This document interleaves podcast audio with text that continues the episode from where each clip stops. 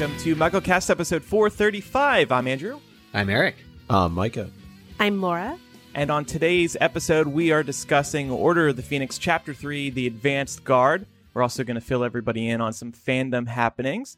But we are also joined today by one of our Slug Club members, Christina. Hi, Christina. Hi, everyone. Hi. How's it going? Welcome to the show. Where do you live? I am in very warm Marietta, Georgia. Ooh. Wow, we are not that far apart. Want you two get some coffee after today's episode? Oh, that would be lovely. Yeah, I'm that weird Colombian who doesn't drink coffee. oh, That's okay. never mind that. You could always have some foreign tea. Christina, thanks for your support on Patreon. Let's get your fandom ID. All right, my favorite book and movie are both Sorcerer's Stones. That was my introduction. I am a Ravenclaw. My Patronus is a tortoiseshell cat. And my favorite member of the Advance Guard is naturally Remus Lupin. Mm. And we'll talk about him on today's episode of the show. That's why we asked you that question. First, some fandom happening. So, we used to probably typically call these news items, but they're not worthy of the news title. But they are happening in fandom. So, we should still bring them up. So, first of all, the official Wizarding World app is out. Has anybody here downloaded it yet? We we spoke about it a few weeks ago. I have not. I have not, but I checked the reviews this morning and most of them are pretty dismal. Oh, people are already reviewing it, huh? Oh, yes. Does MuggleCast have better reviews than the Wizarding World app in the Apple Store? I wonder. I would hope so. We've been around just a little bit longer than they have. Yeah, so it's it's nothing really to talk about. It looks like it's just Pottermore within an app. There aren't any special features yet, but we'll keep an eye on it, see if um, they add anything interesting, like that new Sorting Hat quiz that they have been teasing. Here's the thing, Andrew. Give me a reason to download the app. Right. yeah, I want to hear friends talking about it, going, "You need this, Mm-hmm. and here's why." Here's some more exciting information. Mina Lima, they are the graphic designers behind the Harry Potter and Fantastic Beasts movies. They have released five different Harry Potter wallpapers, and they are freaking gorgeous. They have a Marauders map one, a Black Family tapestry, the Hogwarts Library book covers, and uh, the Daily Prophet wallpaper and Quidditch wallpaper. That one's like golden snitches against a blue sky. These are freaking so beautiful. I can't get over them. Yeah, this is this is really exciting. I know so many people who will be really heavily considering decorating their next room in their home with these wallpapers. Um, even like the the newspaper thing I'm looking at right now is kind of a classic uh, habit for like either uh, the bathroom would just have newspapers so you could read Yeah. you know, in the bathroom and stuff. So I, I'm just thinking of this really ups the game for all of my friends who do uh, home remodeling and like have just bought a place and will be decorating. the details on these are just stunning. Yeah. I'm actually looking at either the Black Family Tapestry or the Hogwarts Library book covers because we are slowly but surely putting our office together. And one of the things we want to do is we want to get floor to ceiling Hogwarts banners for our houses Mm. uh, and have them in here. So this would be a nice addition. Yeah. And their photo for the Golden Snitches one looks very Toy Story to me. Uh, very Toy yeah, that looks like it's more for a kid's room. The Yeah. other ones look like they're for adults, though. to be honest, I would probably put that one somewhere. the only problem is these are a little pricey. It's $110 per roll, sure. but I guess that's what you would expect. This is official. This is probably printed on really high quality paper. But hey, it's worth it for the Instagram, right? Think of all the likes you'll get. Exactly. do it for the like. That's what I live for the like.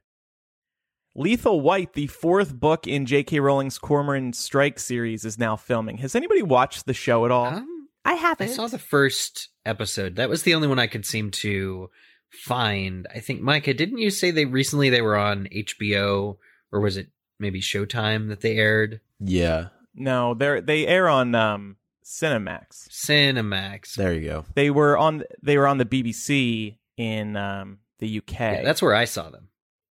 Okay. And when they aired on Cinemax, it was just like, uh, who watches Cinemax? So I never watched it. If if if if it was on HBO, I would have probably been into it. But yeah, I haven't seen it either. Did you? You've seen it though, Micah? Maybe I caught a piece of it here and there. I, I don't have Cinemax, so Yeah. no, No one does. it's too expensive. It's also has a as a really interesting history as a station. it's not always been called Cinemax, at least for most people. So uh, it's interesting that that's where it's ended up of all places. But I, would it not be on BBC America if you get that station? No, this is one of those things where the BBC and HBO. eh, It's too insider. It doesn't matter. But no, it's not on BBC America. Well, I did manage to catch the Cuckoo's Calling adaptation, or at least I think the first half. They did, I think, a two part, 90 minute in two part kind of uh, production. yeah. Uh, and I liked it. I thought the casting uh, of Robin was really well. The casting of Strike was also good, but he's sort of a more good looking dude than Strike is in the book. Uh, so he, Yeah, it seems like they de-aged him because in the book you read Strike and you get the impression that he's older. yeah, And not very good looking. yeah. Well, you know they got a Well, Hollywood. Hold on a second. He's in his 30s in the book, is he not? He might be. He is. He might not be as old as I implied, but Yeah, no, he's he is in his 30s, but what's always implied is that he's definitely uh, a rough 30s. Yeah. You know. yeah. this excellent. guy on the TV show is kind of cute. But hey, you got to do that for television. You do. So yeah, that's now filming. Uh, Lethal White will, I guess, be on television next year. And if you're into the books, which I think we all are, uh, keep an eye on the TV series. And finally, there is a new dark arts show happening at Universal Orlando, running for the Halloween season. Um, this is one of those light shows projected onto Hogwarts Castle. None of us have seen it yet, but there was also a nighttime lights at Hogwarts Castle show, as it was called, and that was super cool. Eric, I know you saw that one recently. Um, dark art show recently um, ran at Universal Hollywood too, so this isn't entirely new, but it's new for Orlando. Well, and in Hogsmeade now, in front of the three broomsticks, they have this uh, raised platform where actors as Death Eaters come out to music and fog. Like either I don't know if it's throughout the day. I don't know if it's like one of those shows like you're watching Celestina Warbeck or something over in Diagon Alley. But I've never seen or heard of actors as Death Eaters running around the park before. So that excited me. Uh, and it's all to promote this uh, nighttime show, which, as you say, did debut in California first. I think it was. I think the uh, Death Eaters run around during the show, kind of make to make it an immersive experience. Yeah, I've seen two but these videos. shows are also very short, so yeah, I've seen two videos of them doing it in the day though. So that's Oh, like they're okay. running around. So it's like, well, that's not a nighttime show thing. So yeah, Yeah. cool stuff though, and um, it's nice to see Universal embracing the darker side of magic for people who are so inclined. And they probably want to do a haunted maze because Universal theme parks are very well known for their Halloween horror nights. People love going to them. I've been to them a couple times. Uh, but you you would think they'd have a Harry Potter one by now. They have The Walking Dead, they have Stranger Things, they have all these other classic horror movies. A Harry Potter one would be great, but I think uh, Team Wizarding World hasn't given them the green light on that yet, which is a bummer because that would be so cool to like go through the Forbidden Forest or uh, have some sort of Death Eater experience like this show. Oh, well. Definitely. They might think it's too tame. Too tame? Yeah. Yeah. Yeah, usually these haunted mazes have like chainsaws and stuff, right? All right, well, a couple quick announcements before we move on. Are you subscribed to the show? I just looked at some stats and 12% of listeners aren't. That's crazy. So please subscribe so you never miss an episode. It's like getting an owl delivering some new Harry Potter goodness to your phone every week. And this is some exciting news for some of our listeners. We are frequently asked by new listeners, why aren't there more episodes on the show on the feed?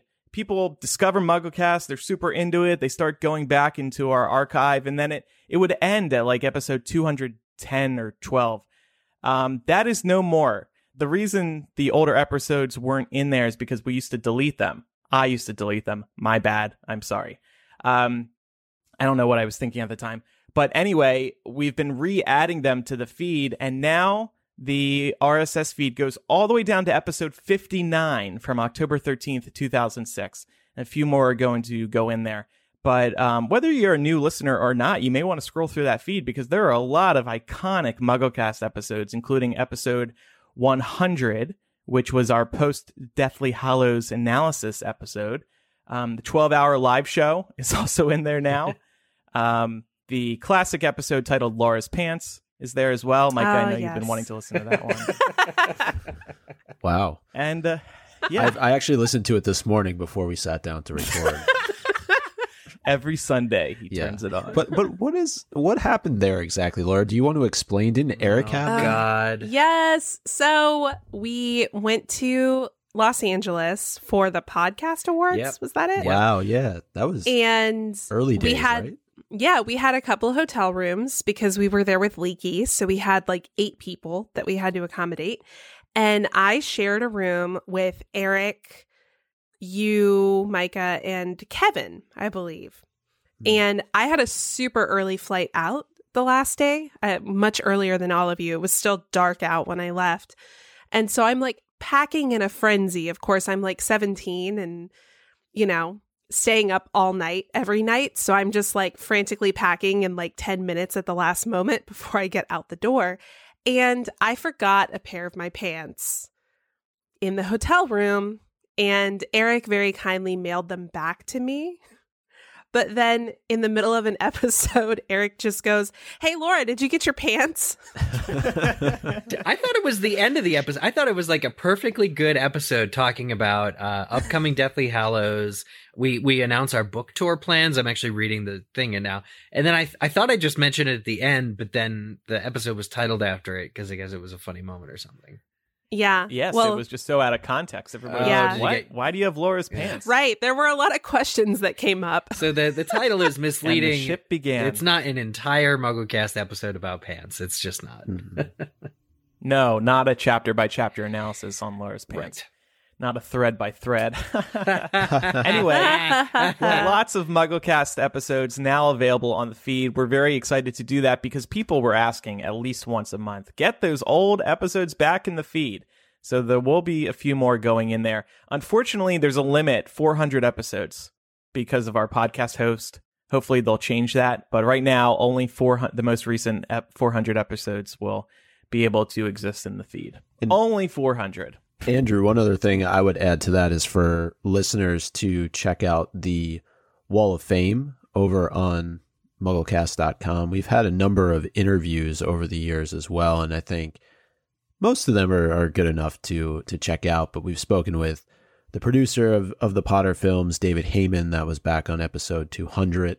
Uh, David Yates, who directed half the films, Oliver Phelps, Evanna Lynch, Warwick Davis, and several others, but those kind of stand out to me. Yeah, yeah, that's a great point. MuggleCast.com is where you can find that.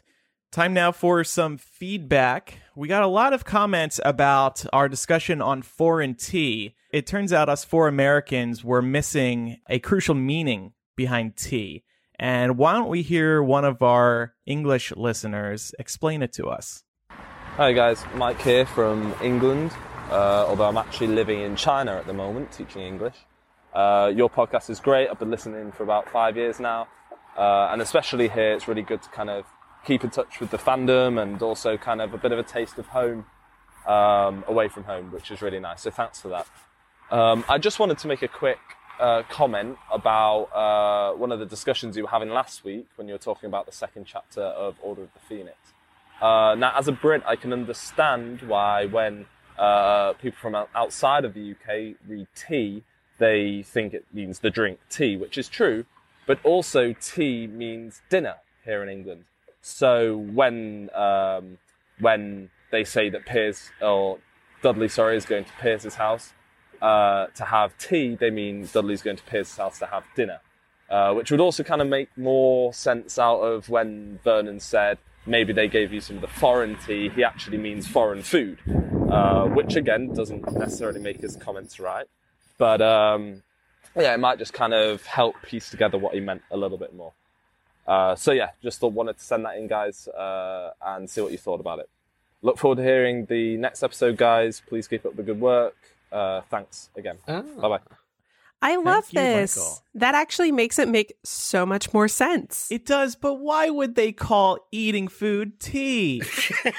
because I think I I think he's right that when you're having tea, there's often like accompanying food items with it. So I can see why you would sort of naturally sort of like call like oh we're sitting down for tea, meaning like we're going to have a meal, right? Yeah, so Michael Like, Michael asks, like, does it make the comment less racist? I think it does if it means that Vernon is saying Dudley just has like a weak stomach.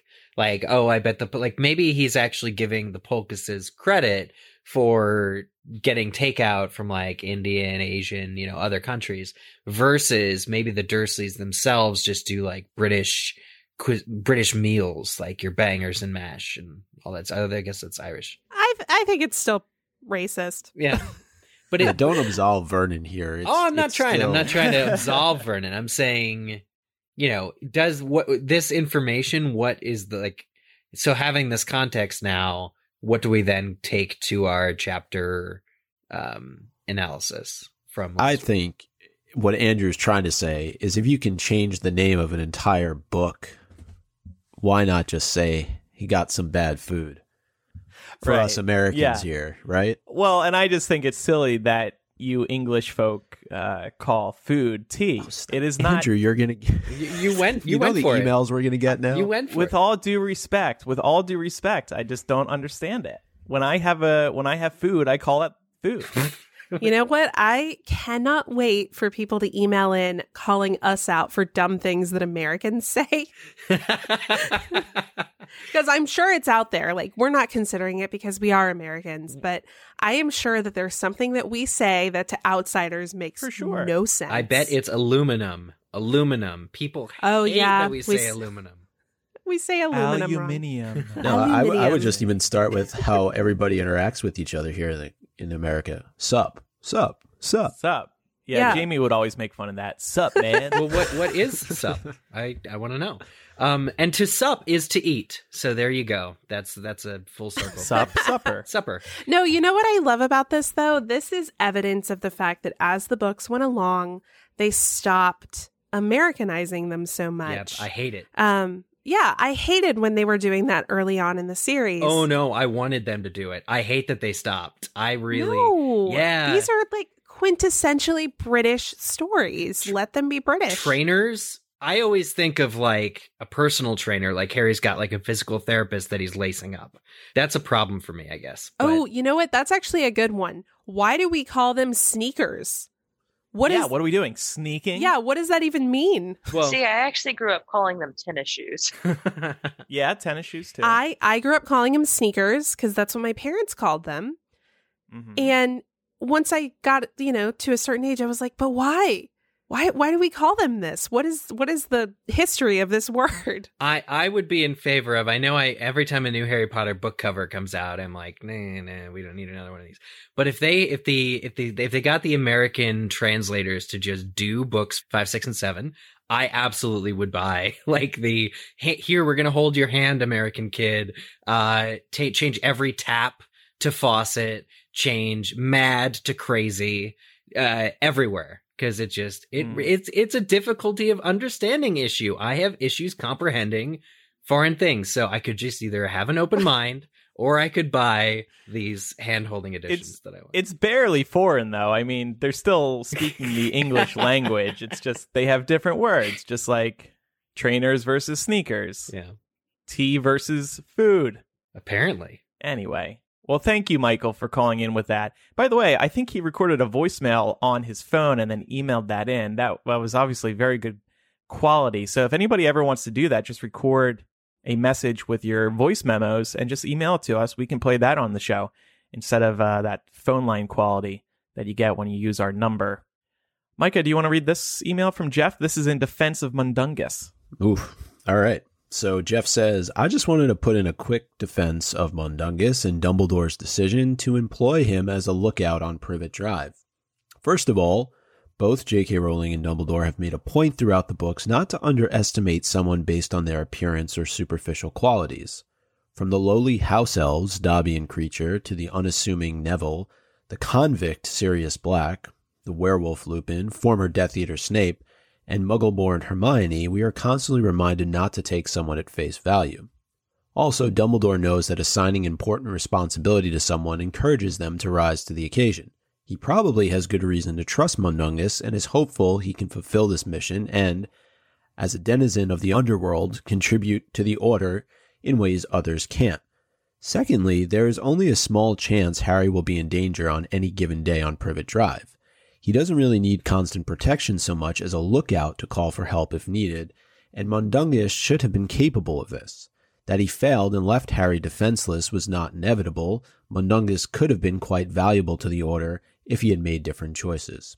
Unfortunately, Mundungus didn't rise to the occasion, and even worse, it appears Dumbledore didn't learn from this experience and continued to trust Mundungus to dire consequences later. But this first assignment was a good opportunity to prove him. Thanks for the consistently great podcast.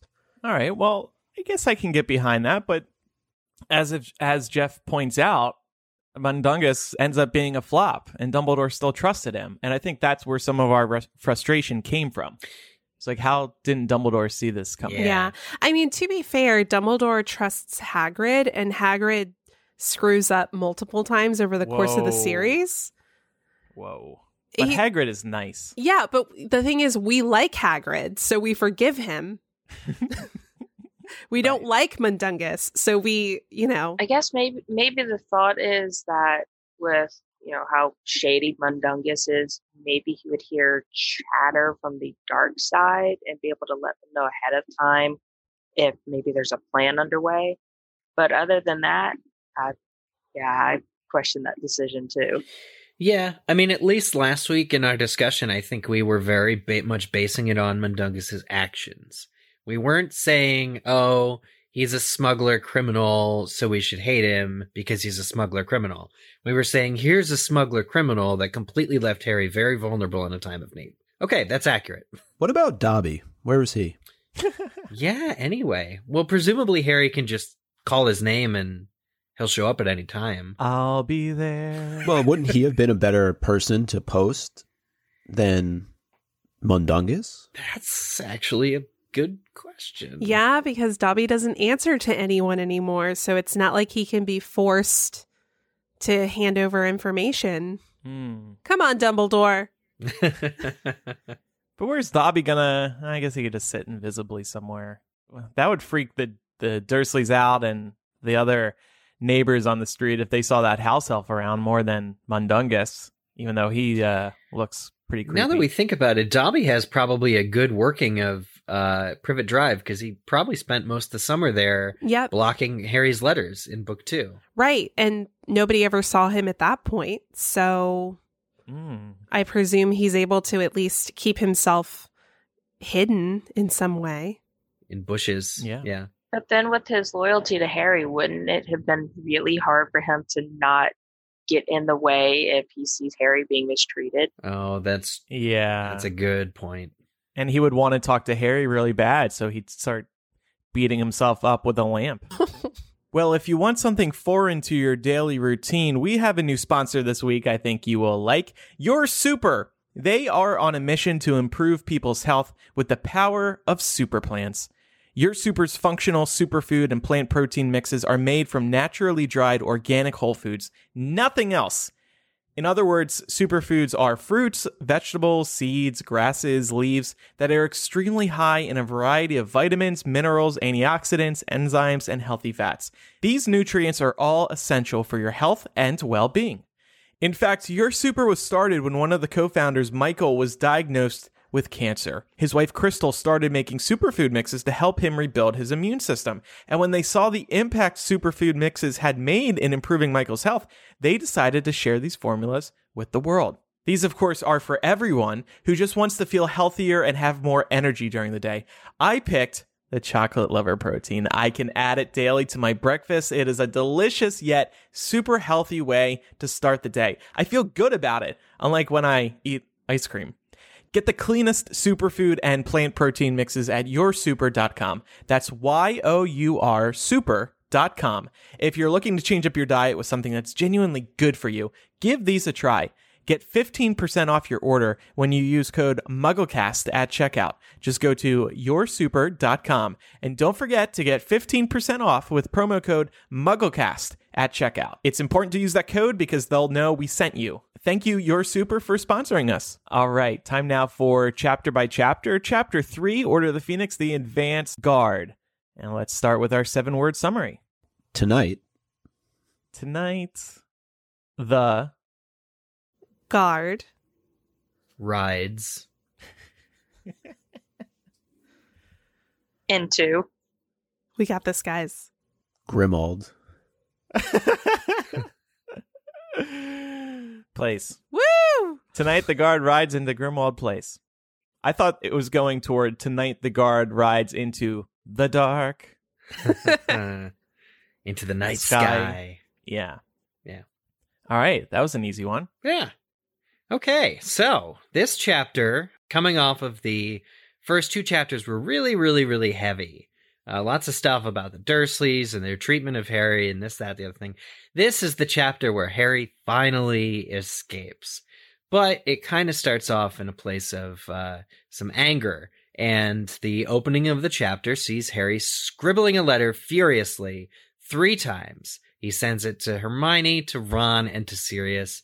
And his letter says, I've just been attacked by Dementors, and I might be expelled from Hogwarts. I want to know what's going on and when I'm going to get out of here. Mm-hmm. And he, the thing about this, so I don't think there's anything unreasonable about his request because everything that he says that happened to him did just happen to him. But he waits for Hedwig to return from a hunt. She returns. She doesn't even get to eat her frog or whatever.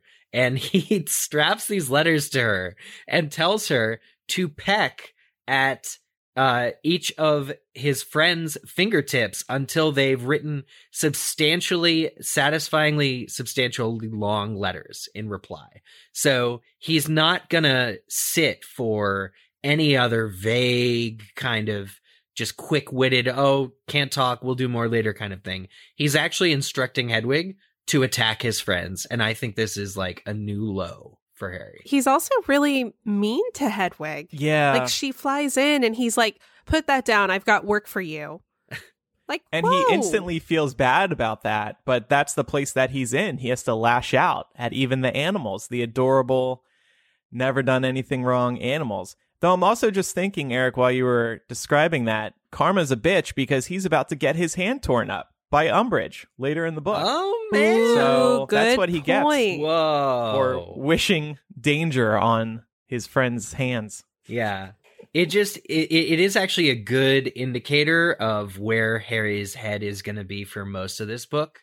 He is so desperate. He's been driven to the point of desperation that he's actively causing harm to his friends. I think you see, correct me if I'm wrong, like Laura, do you remember like we see their fingers are like bandaged later. Yes. Yeah, he definitely sees the evidence of Hedwig's pecking. And she's just being a loyal bird, you know? She's just like, okay, okay I'll, I'll go do this. I'll defend Harry here, though. I, I don't see much wrong with what he's asking Hedwig to do. He he wants a response, and and you can't just you know put some neosporin on the pecks or what you know. I mean, or use some magic to make it feel better, or yeah. I mean, come on, they have things for this. Yeah, it's- let's. It, it's no, true. I- it's not fair to ask Hedwig to do that, though. I I I don't think she probably enjoyed doing it, but. I don't blame Harry. He's been cooped up in the house all summer. He's not getting any answers from anybody. He's being told what to do. He's not hearing from his friends. It's it, this is all he has left to try.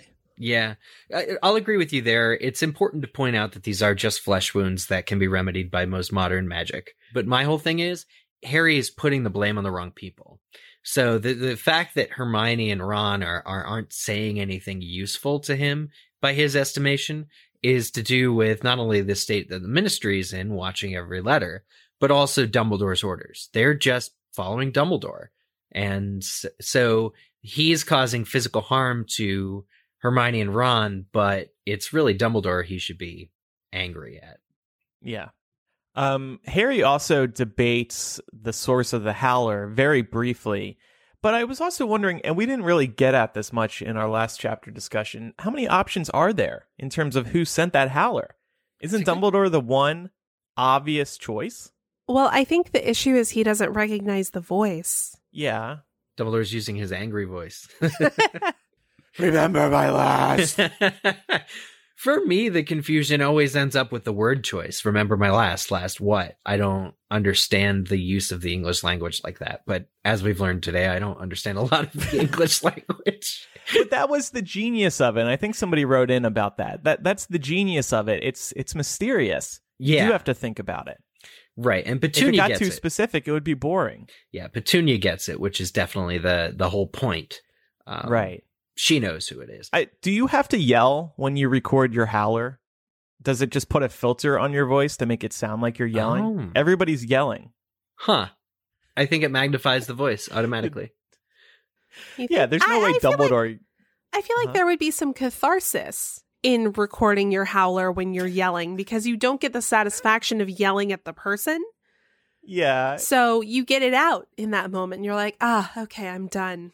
That's so. F- but would Dumbledore yell? I don't think he would. well, would you whisper into a howl into your if you're sending somebody a howler that they have to open or it explodes and reveals the contents of the message?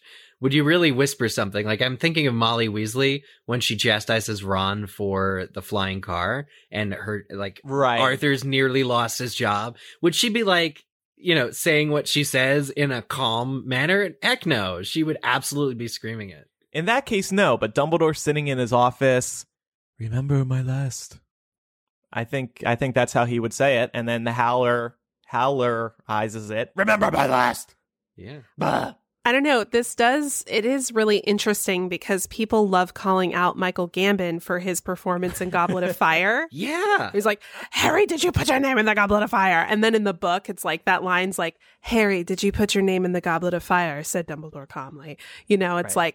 like, okay, maybe there is canon evidence to suggest that Dumbledore does yell sometimes. Mm. Maybe.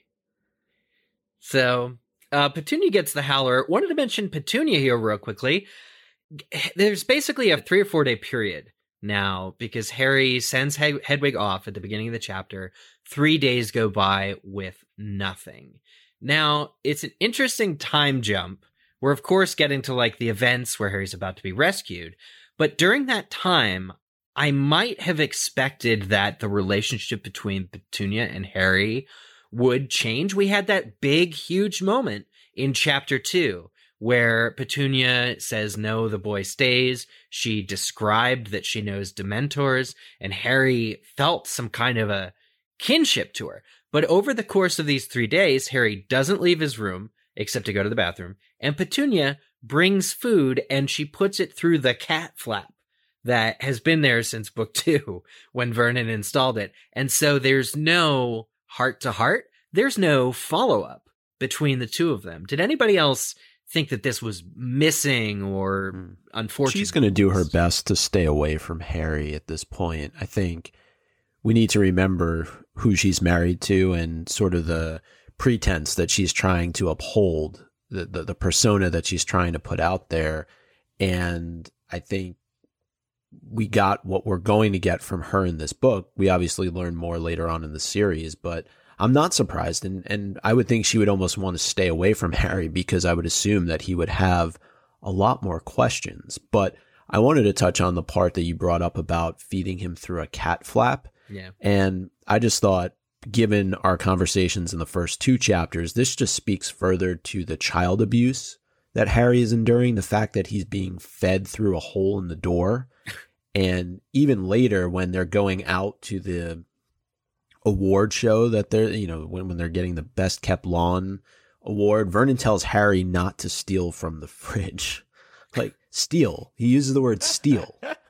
So the, the treatment that Harry is receiving here, again, it's just, it's unbelievable. Yeah, you're right. I also don't totally understand why they're using the cat flap because Harry can still go to use the bathroom. He says that. he says he can use the bathroom. So it's not like he's locked in unless he's asking for the door to be temporarily unlocked. Um, but I guess it just speaks to how Petunia can't even physically face him right now. So he just drops the, f- she just drops the food through that little Captor. Yeah, I and I, I wonder though if it's Dumbledore's letter has re-solidified her barrier being up. Like, I wonder if anything in that letter, Probably. Like, Sit told her not to tell Harry anything. Like, I wonder if Dumbledore's letters served the purpose of keeping more secrets from Harry. Like at the same time that it Well, made- she's kind of been exposed, so she probably feels ashamed right now. And these old feelings about her relationship with Dumbledore, just, you know, not not a very serious relationship, just her, her interest in becoming a witch, um, have been brought to the surface, those feelings. So I I don't think she probably acts weird around Vernon right now as well, because you know Vernon's wondering, you know Dudley's wondering.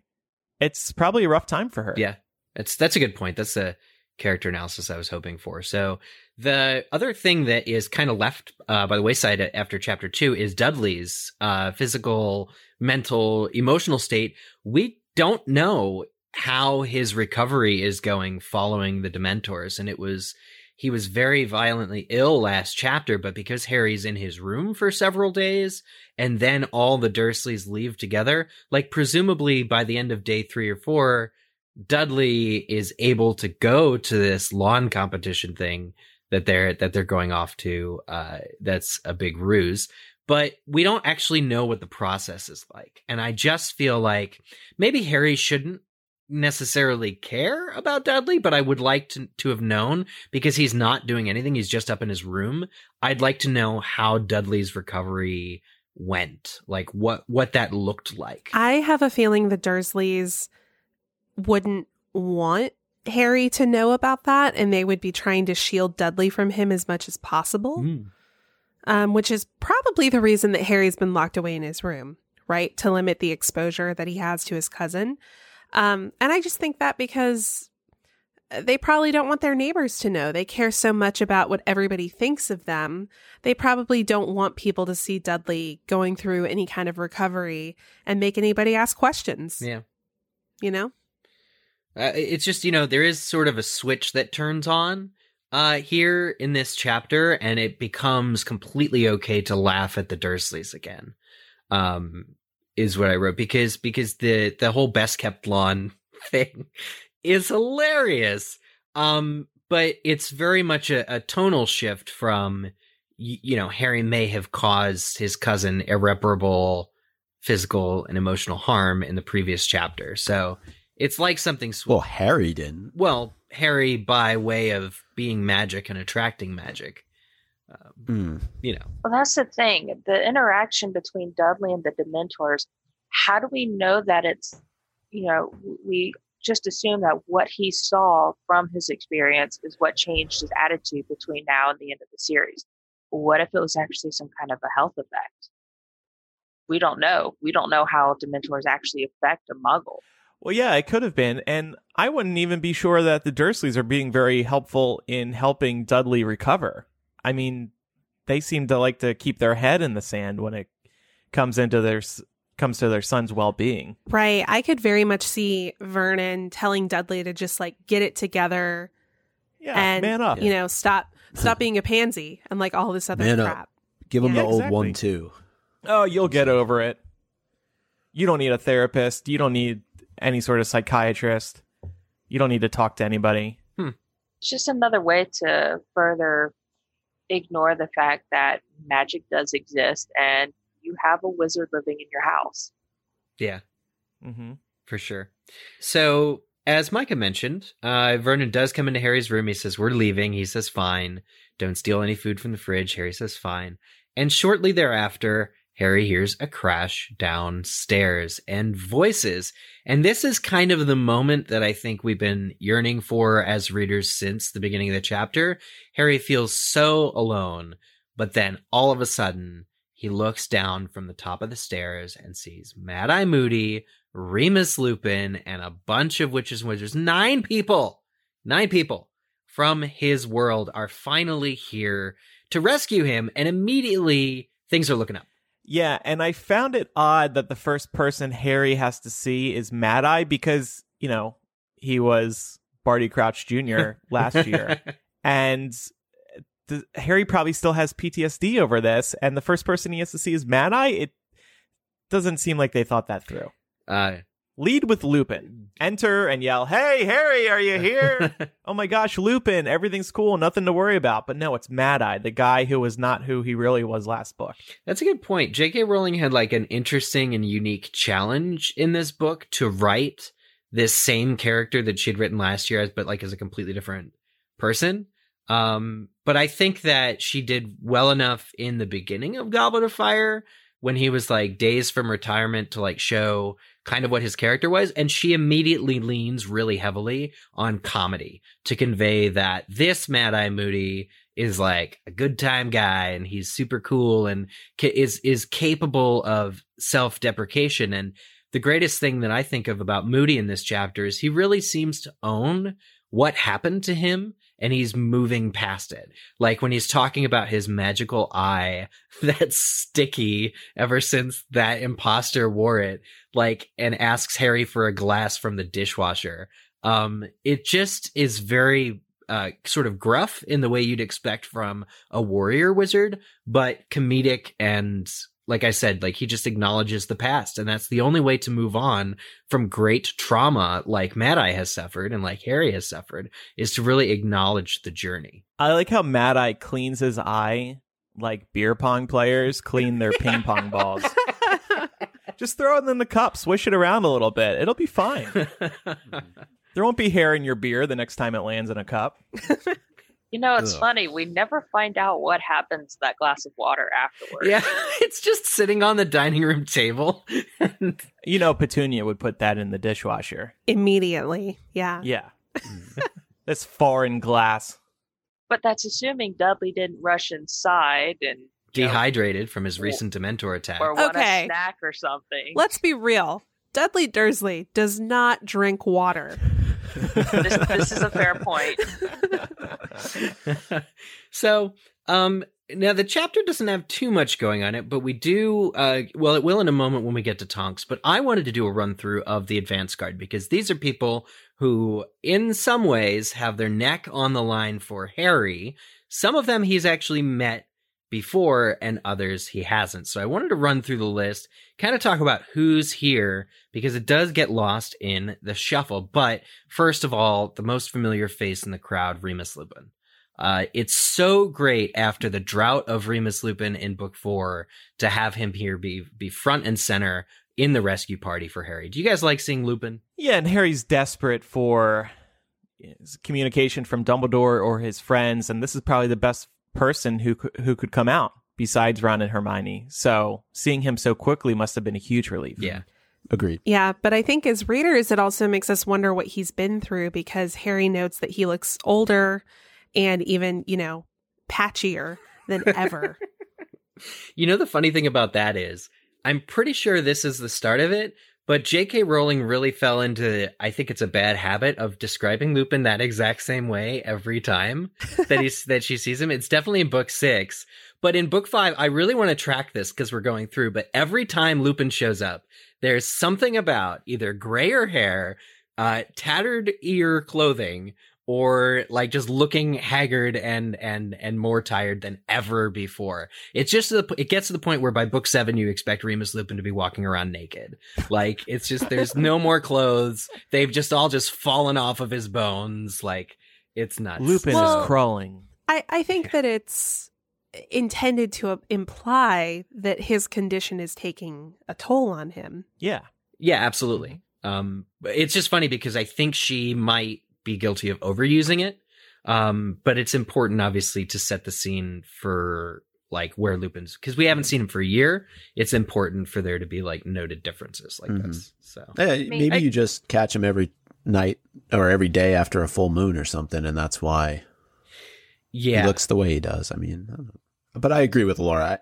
I, I, I think it's more to just show the toll that his condition is taking on him. Probably what Dumbledore has tasked him with as well is extremely emotionally and physically draining. You know, this sort of underground um, task that he's on. I don't know if we've learned about that later on in this book or later on the series. I forget, but you know, he's he's going through some rough times. Could it maybe be intentional, just a little bit, or at least in terms of his clothing? If he's trying to, you know, work on the secret mission, maybe he doesn't want to look like the cleanest and most, you know. Yeah, that's Yeah. that's a great point. person. I Yeah. think that's fair. Yeah. So, uh, just moving on there, the only person that I think Harry has met before, besides Mad Eye and Remus, is Dedalus Diggle. This is the guy that once bowed to Harry in a shop before Harry knew he was a wizard. He also met him, I think, at the Leaky Cauldron in his first year. And uh, sure enough, Dedalus Diggle is here as a, a member of the Order of the Phoenix and the Advanced Guard. And I think this is really special because Dedalus Diggle is clearly a Harry Potter fanboy. Yeah, he is. Very much so. Yeah, what I find so interesting about this is that Remus kind of makes this remark to Harry at one point uh, of saying, "It it was a surprising number of people volunteered to come get you. and we're led to believe that it's because most of these people just want to lay their eyes on the Harry Potter. And I'm like, that's great, but where were y'all when they needed people to watch him? That's a boring job. That's why. Yeah, that that is a good question. Were any of these people in the watch that was that Mundungus was a part of that were keeping an eye? this is exciting. It's a little adventure, a little night out on the town, plus flying over London.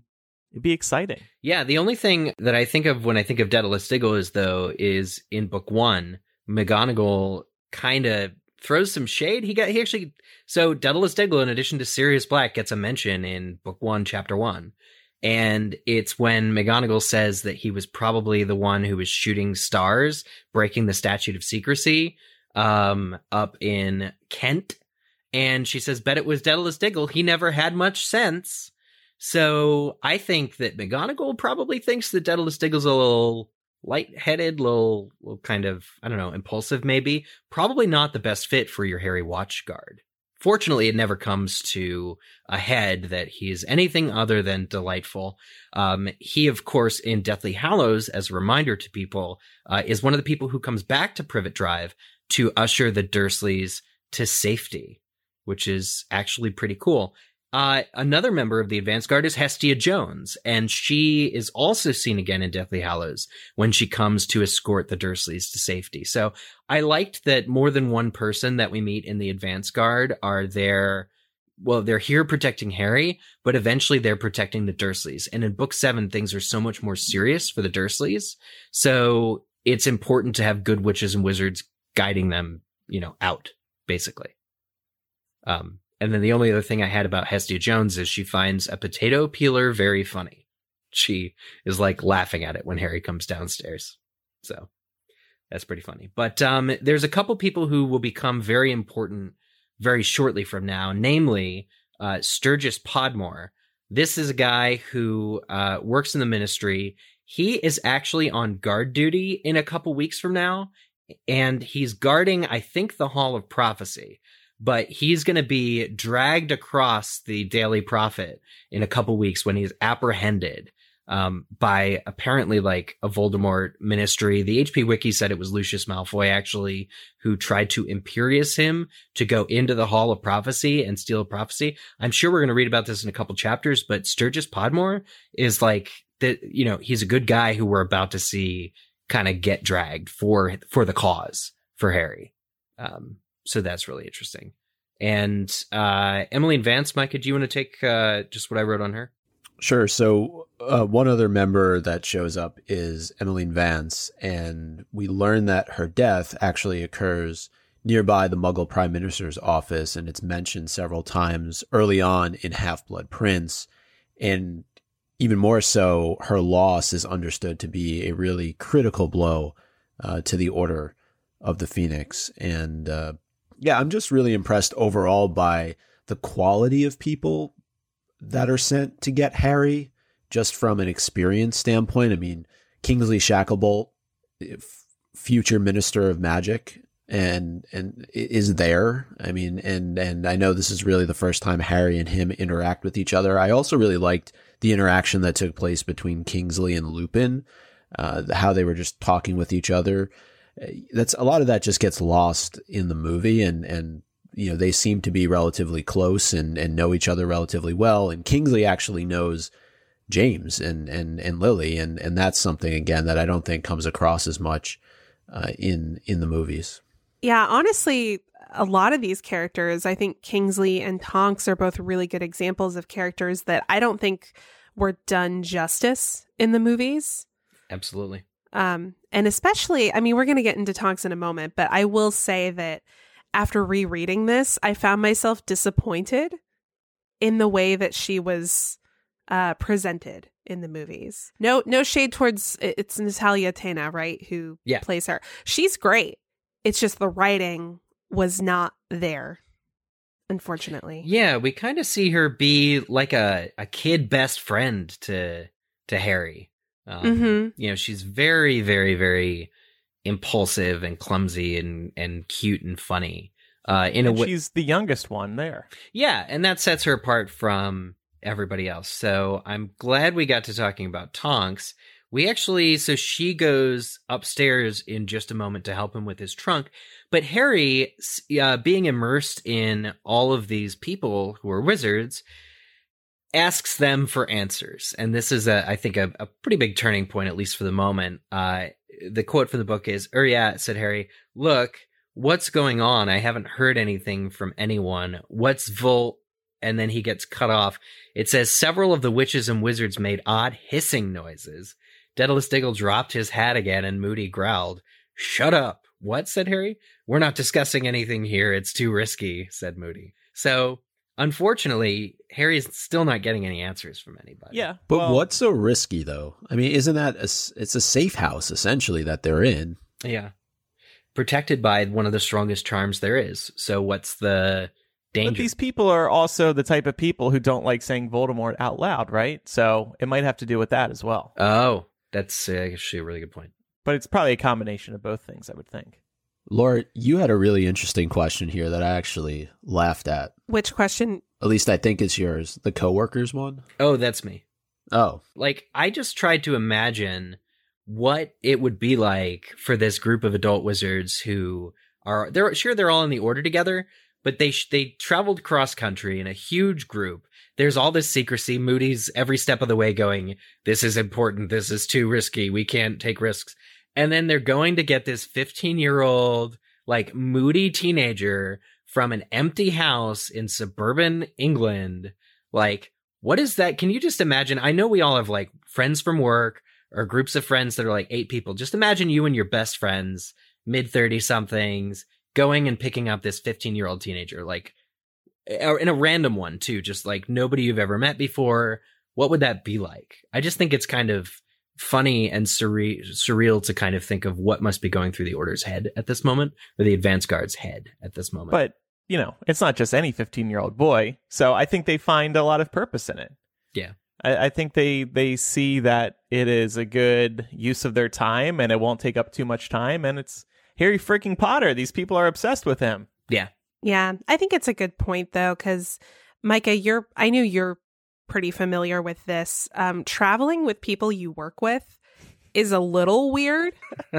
But guys, it's like two hours. yeah. This isn't some like No, but it's trip across the country. no, no, no. But ha- did you ever like, for instance, Andrew, when you were in school, like go on an overnight field trip with Yeah. people you went to school with, and it's like you're taking people that you normally only see in one environment, Mm. and you're all in a different place. It is it is strange. So yeah, yeah. I think you But we- guys are we- just bad at socializing with other people. This is no problem for me. I can adapt to wherever I am. that is crap.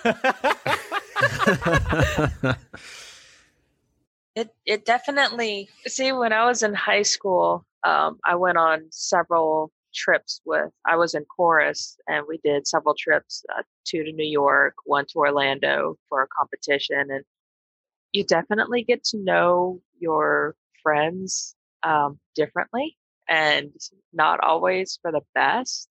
So you know, once you get out of high school or they graduate, don't necessarily keep talking afterwards. So I could just imagine how weird it would be with coworkers. Yeah, and, and the reason I ask this, there's these little things like Sturgis Podmore and Kingsley Shacklebolt. They probably don't work like really closely together, but they bond over the microwave in, in Privet Drive. They're just like, look at this piece of technology, and they're So- talking about it. I'm like, what would they have to say to one another about it? You know? Do you guys think that this little trip was good or bad for Tonks and Ru- Lupin's relationship? Oh, it's too soon for that. But probably bad, right? Because she chastises him for using her first name. Mm-hmm. She's like, "No, dude, I go by Tonks." Yeah. my crazy mother. So yeah, let's let's get to Tonks. So Tonks is awesome. This has been the coverage of Tonks in this chapter. Um, she's visibly the youngest member. She has problems with authority. She hates her name. Tonks is the punk teenage goth that we all wanted to be. I think, right? I mean, but she's successful at it too, is the thing. She's got just enough talent that even in the, the beginning of this chapter, when we first meet her, she proves why she's along on this mission. And I don't know, like, even though Harry's not getting the answers he wants, Tonks's presence there, I think, calms him in like a very understated but like huge way. Yeah, well, I think she's easier to relate to for him than anybody else because one, she's really not that much older than him. And two, she's an Auror, and that kind of takes his mind off of everything that's going on and allows him to be laser focused on asking her questions about that because that's the only Right. career path he's ever had in mind. Yeah, and it was furthermore, it was her brilliant idea to send a letter, Muggle Post, to the Dursleys saying they've won the All England Best Kept Suburban Lawn competition because I, she's familiar with Muggles. She says her dad was Muggle born, Ted Tonks, um, but it's her idea to send that letter that gets the Dursleys out of the house. So it's her plan that they are all enacting right now, and I think that that makes Tonks especially badass. yeah. How could the Dursleys be so stupid to think that their lawn was actually nominated for this, though? I mean, this is crazy. in the middle of a drought season too. Th- Nobody's lawn is winning any awards until the rain comes back. And what is the are the judges driving around all of England to find the best kept lawns and theirs just they happens are, to win? They all look the same. This just speaks to how desperate the Dursleys are for anything special to happen to them. And their lives are so boring that they get excited for this and they dress up Mhm. and they're they're going out. What Yeah. losers. Well, that's that's the thing. It's just another reason for them to, assuming it was real, for them to be able to hold it over their neighbors, stick their noses in the air, and act like they're better than everyone else. True. So of course they're going to believe What do you it. What do you get? Is it a trophy? Is it a certificate? Is it like a golden lawnmower? Like, can you put I it was out? say, I think they get a special set of lawn gnomes. Oh man. yep. Ah, beautiful. I was gonna suggest golden shears, but I like the lawnmower better. But yeah, it's so- something chintzy like that. But this is what I'm saying. Like coming off of last chapter, this is a stark contrast. It's all of a sudden totally cool to laugh at the Dursleys again, right? Like it's oh the Dursleys. Of course they'd be fooled by this, ha ha ha ha ha, and move on without any kind of consequences as to the events the beginning of the chapter had on their family. Um, so just interesting, but. You know, perhaps the most interesting thing about Tonks from a standpoint of setting her aside from others is that she is a metamorphmagus. Uh, and she can change her appearance at will. We see her doing this. She asks Harry to comment on the color of her hair, and he's like, what? Uh, and she changes it. But this ability, apparently, so this is a new branch of magic we've never heard about before in any of the other Harry Potter books. Apparently, she's born with it. So she can't really, he asks her, to your point, Laura, like he's distracted successfully. So he's asking her questions. And apparently, uh, you can't really learn this, but other wizards who are also aurors, some of the categories that they have to go through are concealment, detection, these other things. They have to use potions and transfiguration and spells to like do what she can just do naturally. I'm really jealous. I would save so much money on my hair if I could just turn it whatever color I wanted at will. You have like gorgeous blue hair right now. Thank you. Um, it was green moments ago, wasn't it? Did, are you a metamorph magician? I Like, re- wish recently, it was green though, right? it was. Yeah. That's cool. Mhm. That's super cool. Uh, yeah. So there's some obvious uh conveniences that we would change, like hair dyeing. I've also done that a lot this past year. But then there's other practical conveniences like Tonk says to Harry, bet you'd like hiding that scar, wouldn't you? And this is obviously very important to Harry as a, as a person. It is. But I'm also thinking, and we discussed this recently in one of our Sorcerer's Stone episodes because Harry brings up his scar and whether or not he should have it, or we discuss his thoughts on having the scar visible. But I'm just like, why not throw some makeup on it? If you really want to hide it, give it a try. We all have blemishes, and sometimes we throw a little makeup on. I do all the time. If I had a scar and I didn't want people to know who I was, I would throw some makeup on it for a day. And maybe he'll realize, oh, I actually kind of like this attention. I'll let me just rub the makeup off. No problem. That's a good point. That he is never Harry never at Hogwarts, like for instance, has like tried to research how to conceal his scar. He's just kind of being himself, I guess. There's got to be a spell for hiding it. And the thing that's interesting about this is that before Harry finds out that he's a wizard in book one, he remarks that the only part of his appearance that he really likes is the cool lightning bolt shaped scar on his forehead. So there is Right. a there is a point where he has an affinity for that, but then it becomes something that sort of um makes it difficult for him to have any privacy. yeah, it starts tingling, it gets uncomfortable, and all that kind of stuff. So I definitely agree. But I, I did have an idea. What? So we kind of touched on it already, but what would each of us do? We'll start with Christina. What would you do if you were a metamorphomagist? If you could change like your face and stuff at will to blend in or or whatever, how would you use it? I would totally use it on my hair. Yeah, I'd love to change my hair color. I've never dyed it. But at the same time, if you can change the length of your hair, yeah, it's it's a little dorky, but I would get it as long as possible and then get it cut and donate it because that's already something I do and it makes me feel good. So That's awesome. Why not? Oh man. I thought you were like gonna like Rapunzel it and be like, I'm gonna get it as long as possible and then like jump out castle towers. I was like, I did not jump out of a castle tower, but I did get it as long as possible once. I think it was like 11 years without cutting it. And then when I was 15, I just got tired of it. Yeah. Unbelievable. That's super awesome. So a metamorphmagus can transform into any human, but we never learn if they can transform into an animal. If they could, I would definitely want to transform into a bird so I could fly around. Well, I think the difference between Metamorphmagus and Animagus is that Animagus obviously transform into an animal, but Metamorphmagus can take on like I I understood it to not be like a full transformation. Tonks herself does give herself like a pig nose at some point um to make Ginny laugh. I think it is later in the book. But um yeah, like she can do she could probably do like an animal face, like a turn her face into like a horse's or something. Yeah. In the movie, she turns into is it like a duck face? It looks like. Oh yeah, yeah, the bill, yeah, yeah, yeah. yeah. So I don't. I, so yeah, I would like to be. I guess I, it would just be kind of cool to be somebody else for a day, just to see what their life is like. Then I don't know what you would do with that actual person. I, I guess you would have to hide them like uh, Barty did Moody. But yeah, it'd be it. This would be a cool skill to have. Yeah. For me, I would try and get really good at celebrity impersonations. Uh, and Metamorphmagus would just help me do that. I'd, I'd, I'd, I'd do like a, a good George Clooney or a good Tom Hanks or a good Bruce Willis or something, you know, just by uh, metamorphosizing myself into them. So that's what, probably what I would use it for is like a stand up routine. How about you, Micah? I'd go for a, a full beard. I can't really do it. So, Nice.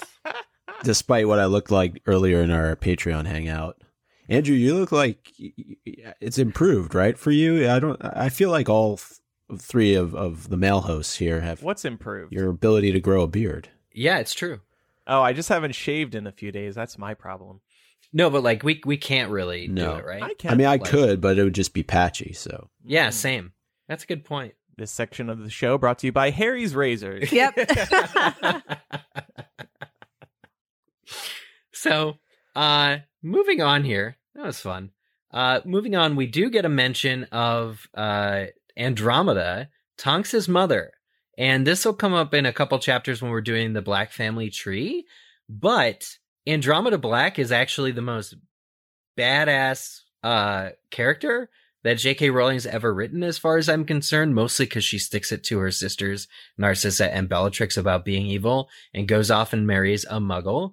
But it's an interesting uh, kind of insight into who Andromeda is as a person because we're meeting her daughter. So Tonks obviously has a problem with her name. She uh, says, uh, You would hate your fir- first name too if your fool of a mother had called you Nymphadora. And also, she kind of praises her mother's uh, domestic spell work because when she's cleaning up Harry's trunk, she says, My mom's got this knack of getting stuff to fit itself in neatly. She even gets the socks to fold themselves, but I've never mastered how she does it. It's a kind of a flick. And then she, I would like that. yeah, right? Like it would just be like I like being super organized. cool.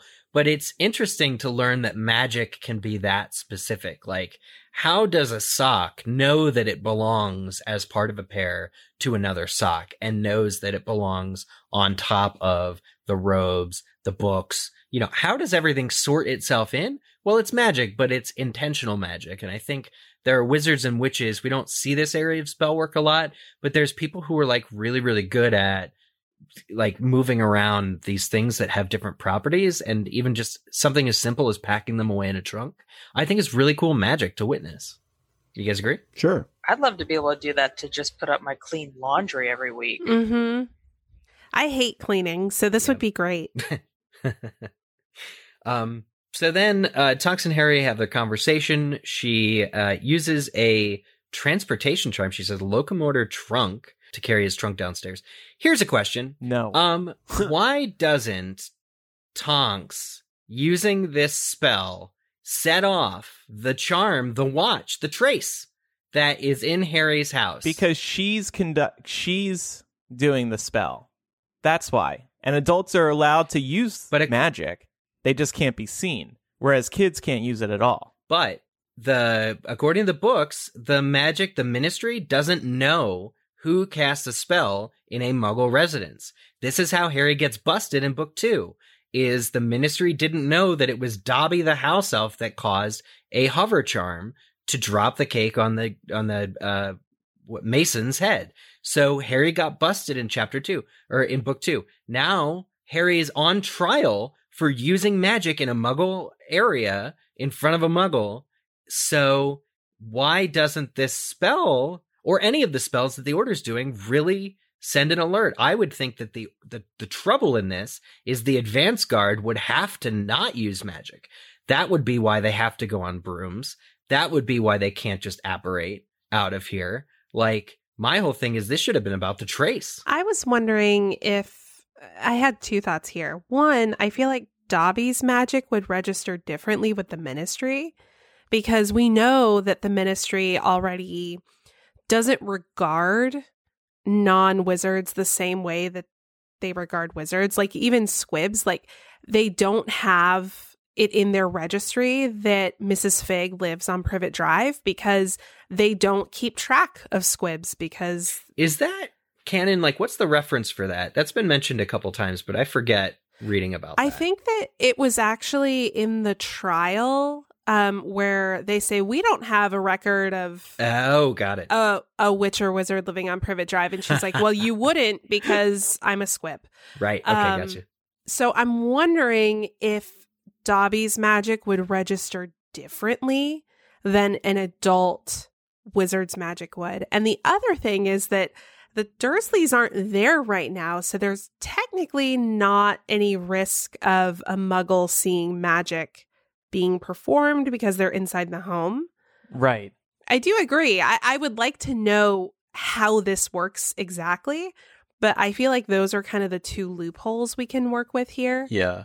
I would add a third, which is that Tonks is an Auror, so Mm. why would you need to question her use of a spell? Ooh. So they have like, Aurors have like some kind of extra protection about performing magic in front of muggles. And But she's not performing it in front of any muggles. yeah, but she's in a muggle dwelling. But yeah, she is of age too. So I don't know. Maybe there's something to it. I just thought because Harry doesn't cast the spell in book two and gets in trouble for it, and I'm sure that's part of Dobby's design as well to keep him from going to Hogwarts, that Dobby makes the spell seem like it came from Harry or something like that.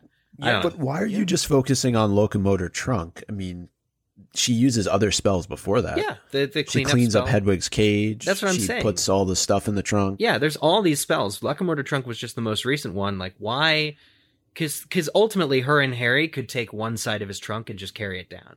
This is the But point. But it's not Yeah, it's not to me like what it comes down to is not underage magic. Mm.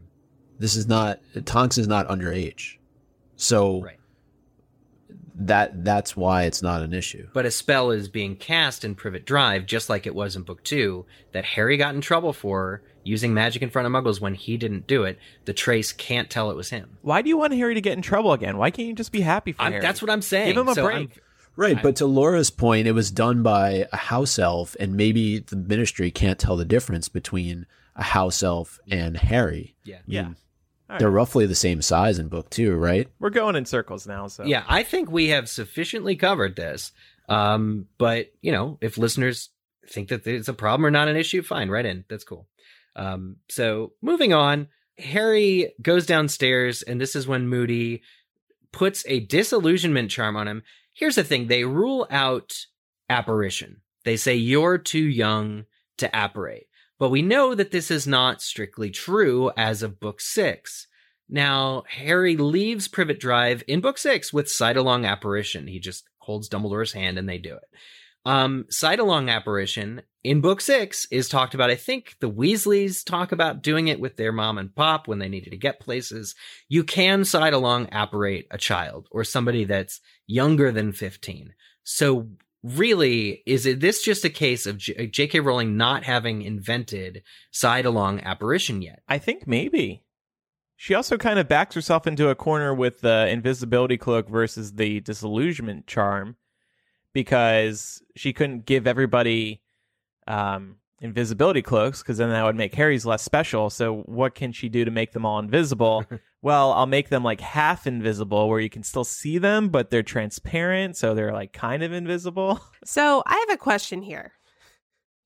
Um, I'm confused by this moment and also the moment in book seven when they're all taking off from the Dursleys' garden on broomsticks. They clearly take measures like disillusioning Harry to make it so nobody can see him. But is it really reasonable to assume that nine people could take off from a muggle garden on broomsticks and that nobody would notice that? And I I bring this up because there's one point where they're flying and Moody's like hard left, hard left. There's a muggle looking up. Like they Right, clearly know people can see them. So what is this? Well, let's think about this literally. So, yes, on the climb up, you do risk being caught. But if they're several hundred feet up into the air under the cover of darkness, they probably wouldn't be seen. Yeah, right? that part I'm okay with. I'm talking about literally being in, In a a, muggle garden and all these people taking off on broomsticks. And the Yeah. neighbors are always watching. This is one of those neighborhoods. Yeah. where- yeah. So I was wondering, is there some is there something special about Lily's blood magic that also extends to making any magic performed within the parameters of Privet Drive not visible to other muggles? Like what if at night all the residents in the neighborhood are just inside watching TV? You know? Well, we see Moody has the put outer in this chapter. Yeah. Maybe maybe he used the put outer on the inside, but we didn't hear it because they crashed into the kitchen. I think maybe they apparated into the kitchen. How did they even get in the? Ki- I don't really understand. But um, but yeah. So I just think that it's it's uh, a really good question that you're Yeah. asking because It seems risky for sure. yeah. They should have all had disillusionment charms on them, I guess. And to further that point, what about when they land in Grimmauld Place? They land in an open park. Is are, are you Yeah. telling me that area is so run down that there's not one person who would see a group of nine plus Harry land in a park on broomsticks? Public property. Nobody's walking their dog. And that's before he puts out the lights. Exactly. Yeah, I was thinking that. And like I, it was a little easier for me to buy this cuz she established it as like okay, like there's broken windows, like maybe not a lot of people don't live in this neighborhood, maybe it's deserted. I'm like, okay, I can suspend my disbelief for that. but Privet Drive, I'm like, people clearly live here.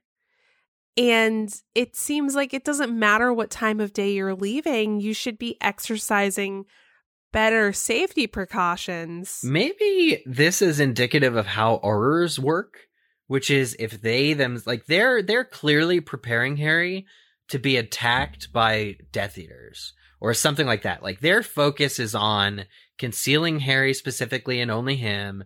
And one of them says something like, if we die, like if we don't make it, you know, we're going to do this and this and this.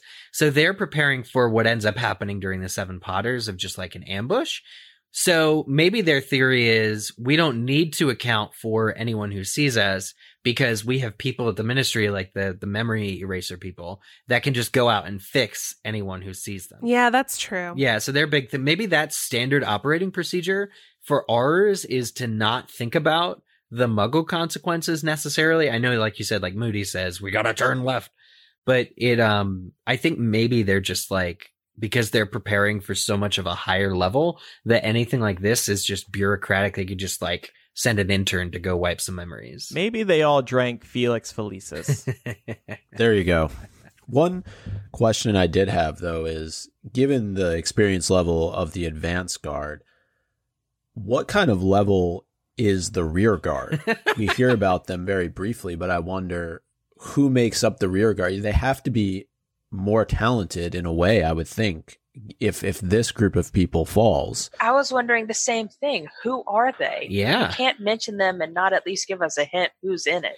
well, she can and she did. Is it like Mundungus Fletcher is in it. Probably. yeah, Dung, uh, Snape, Dumbledore. Um, let's- Dumbledore's like, okay, He's got to be in the rear guard. yeah. Wow. I don't think they would be better. You think of like a baseball team, you have those players that are the backups that never actually play because they the bench suck. players. Yeah, the bench players. Yeah, but the rear guard is there just in case the rest of everyone else dies and Harry which is still needs to be- unlikely despite what Moody says. Yeah, yeah. Um, so that's pretty much the end of the chapter. They land, and Harry's given the slip of paper, which we know that is written by Dumbledore. Uh, and it says that the headquarters of the Order of the Phoenix is located at number 12, Grimmauld Place. And I look forward to talking about the physics of Grimmauld Place in the weeks Yeah. ahead. I just I don't get it. I don't get it. it's just like the movie, right? Right. But when the house comes into existence, the people in the homes next door aren't stretched, aren't squeezed. Yeah. Yeah, well, the house was always there, but it was our perception of the house that changed. S- But the, when you walk into those neighboring homes and you turn to the left or right, there's nothing there. Anyway, we- Yeah. we can. Oh, we'll talk about it later. Sure. Um, one thing that uh, did not change this chapter is the Umbridge suck count. I tried, you guys. I tried to pin something on Umbridge, but I I can't. Nothing. Okay. Well, that's okay. Yeah. We don't want our blood to boil too much throughout this chapter by chapter series. Right. But over at Connecting the Threads, we have a couple uh, here, uh, including a specific mention of book three. So Harry's on his broomstick. He's very, very cold. It's raining. He wishes he brought a jacket. And he's reminded of the Gryffindor versus Hufflepuff Quidditch match in book three, uh, where the Dementors attacked him. So uh, really just the Prisoner of Azkaban and Order of the Phoenix connections are going pretty strong, and this is a, a direct mention of it. So I thought that was um, pretty cool. We already talked about Dedalus Diggle being mentioned in book one on while they were in the same physical location, Privet Drive. Um, also, Petunia and Vernon back to form. Their self-absorption uh, is a recurring theme throughout all of the books. And you guys added some. Yeah, so we see Harry meet Lupin again uh, for the first time since book three. And Lupin is able to identify Harry by asking Harry to confirm the form that his Patronus takes. Also, a really nice callback to Prisoner of Azkaban. And at this point in both Prisoner of Azkaban and Order of the Phoenix, Harry's experiencing this general anxiety about being expelled from Hogwarts and forced to live as a fugitive. Um, so that was also a nice callback. Yeah, and then in chapter three of, of Prisoner of Azkaban, it's the night bus that rescues Harry, and in this chapter, also chapter three of Order of the Phoenix, it's the advance guard that ends up rescuing Harry. And uh, I also f- thought about this as we were recording. In both of the chapter three, is we're introduced indirectly in Prisoner of Azkaban to the actual Prisoner of Azkaban, Sirius, even though he's in dog form. And then we're introduced to the Order of the Phoenix indirectly again with the advance guard in, in this chapter. Oh, very cool. I like that. And we did leave out one member of the advance guard, and I think he's probably important given his role uh, later on in the series. Oh. And, and that was Elphias Doge. Oh Um, yes, also because I think we could potentially see him in Fantastic Beasts. I definitely agree. I can't believe we overlooked him, but Dumbledore's best friend from childhood, who was gonna travel the world with him, had dragonpox growing up. Dumbledore's sister dies. He can no longer travel the world, and he ends up writing Dumbledore's obituary. Yeah, I can't believe we overlooked him. Um, time for MVP of the week.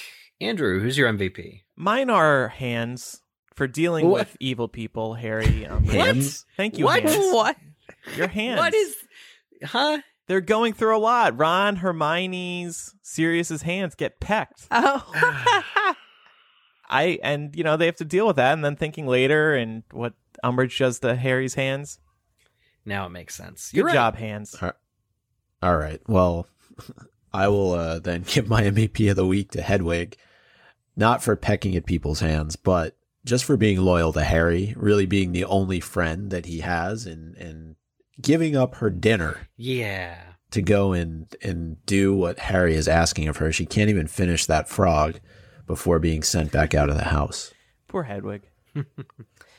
I'm going to give mine to Mad Eye for staying vigilant. Gotta give it to him. Yep. Mm-hmm. It's good to practice what you preach, that's for sure. Constant vigilance. you you sounded so much like Brad Neely, the um the Harry Wizard People Dear Reader guy right there, Andrew. oh, yeah, that was that was classic. Um I gave my MVP of the week to Tonks because I just think it's endlessly funny that she dreamed dreamed up this whole England's best kept lawn competition and that that's the plan they the the order goes with to get Harry out. So like they they could have just shown up and put Dursleys to sleep, but they did they didn't. They they did something exceptionally cruel. So I've got to give my MVP of the week to Lupin for being the one person out of a group of nine to instantly be able to calm Harry down when his emotions are all over the place. yeah. Thank you, Lupin. And now let's rename the chapter Harry Potter and the Order of the Phoenix, Chapter 3. We're all gonna die. Is that your We didn't talk about it, but Moody was really grim when he was laying out the mission. interesting choice of word there, Andrew. Grim. Mm, Mm. yeah, I was going to say was that your Yeah, uh, totally did that on purpose. your Brendan Gleeson impersonation as Mad Eye? yeah, I guess so. I couldn't think of a good chapter title, so I had to add a add an Yeah, interesting voice. This to was it a tough save one. it. This was a tough one. I went with Harry Potter and the Order of the Phoenix, Chapter Three. Actually, your lawn's a piece of shit, Dursley, and so are you.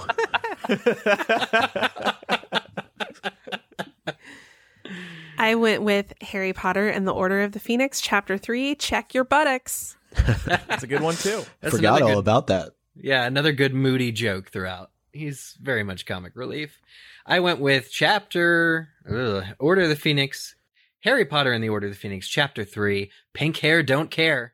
Tonks a punk. Everybody. I went with Harry Potter and the Order of the Phoenix, Chapter 3, The Boy Who Sassed. Oh, I love it. Ooh, I like it. If you have any feedback about today's discussion, email it in mugglecast at gmail.com or use the contact form on mugglecast.com. You can also call us 19203 Muggle, or like I said earlier, record a voice memo with your phone and email it to mugglecast at gmail.com. That's actually kind of cool because it's higher audio quality as we heard uh, from Michael's message earlier in today's episode. Time now for Quizzitch. Yes, last week's question What is the make and model of Nymphadora Tonks's broom? She actually uh, elects to tell Harry that she is riding a Comet 260. She's impressed, mightily impressed by his firebolt. Congratulations to the people who submitted the correct answers over on Twitter. They include Sarah Davis, Doll Hearts, Joe Tyner, Mara Willis, Orange Gopher 9, Greg and Polka, Patronus Seeker, Mayor Muggle 13, and Retta Gambo, among others. Uh, we are posting tweets with all of your names in them, your little at your little uh, Handles. handles. Yeah. Thank you.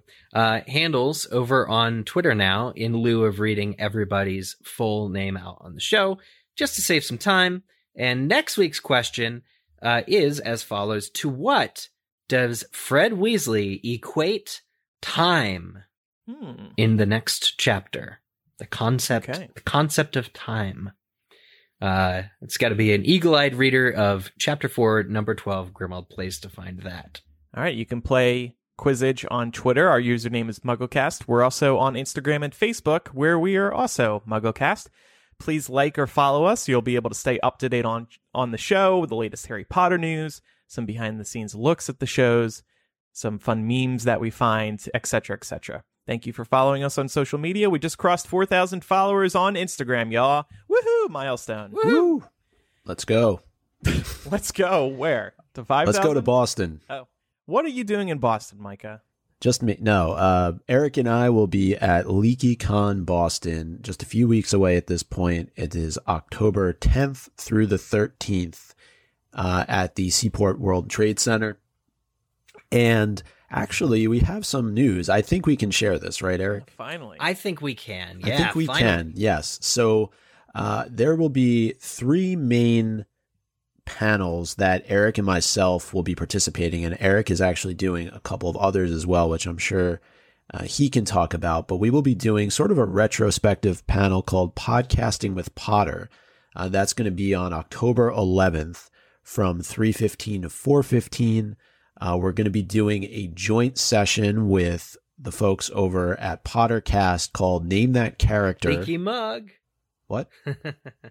it's here's our leaky mug. Basically, Yes. Yeah. You know what? I actually we haven't talked about this, but we should mix the teams up. Whoa, Shouldn't just be oh. us versus Pottercast. We we should have fun with this. No, it should absolutely be us. This is this is the old rivalry. We have to sh- put in a good. Sh- Do you not want to work with me? Is that the problem? Well, we need a th- we need a third. We it can't just be 3 We'll on the- two. We we need to find a third. We'll get an audience member. We'll get, we'll an, get audience an audience member. Okay. Yeah. Um, that will be on Saturday from 3:15 to 4:15 and then our live Mugglecast will be taking place on Sunday the 13th 11:30 to 12:30.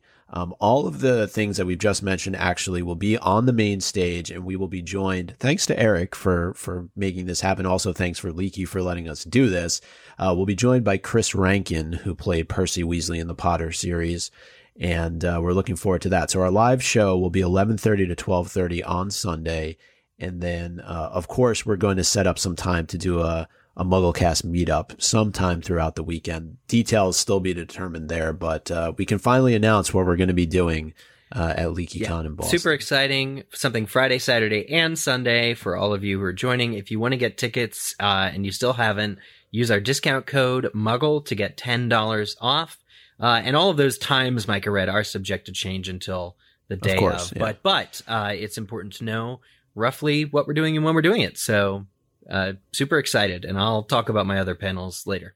if you want to if you can't make it there but want more mugglecast check us out on patreon patreon.com slash mugglecast we just released a new bonus mugglecast which finds us discussing what dudley heard and felt when the dementors attacked we had a good discussion there last week we do two bonus mugglecasts per month plus you get access to our recording studio we stream live as we record each episode. So you also get some early access. And if you want even earlier access, you can get access to our show notes a few days in advance of each episode so you can see so you can see what we're working on.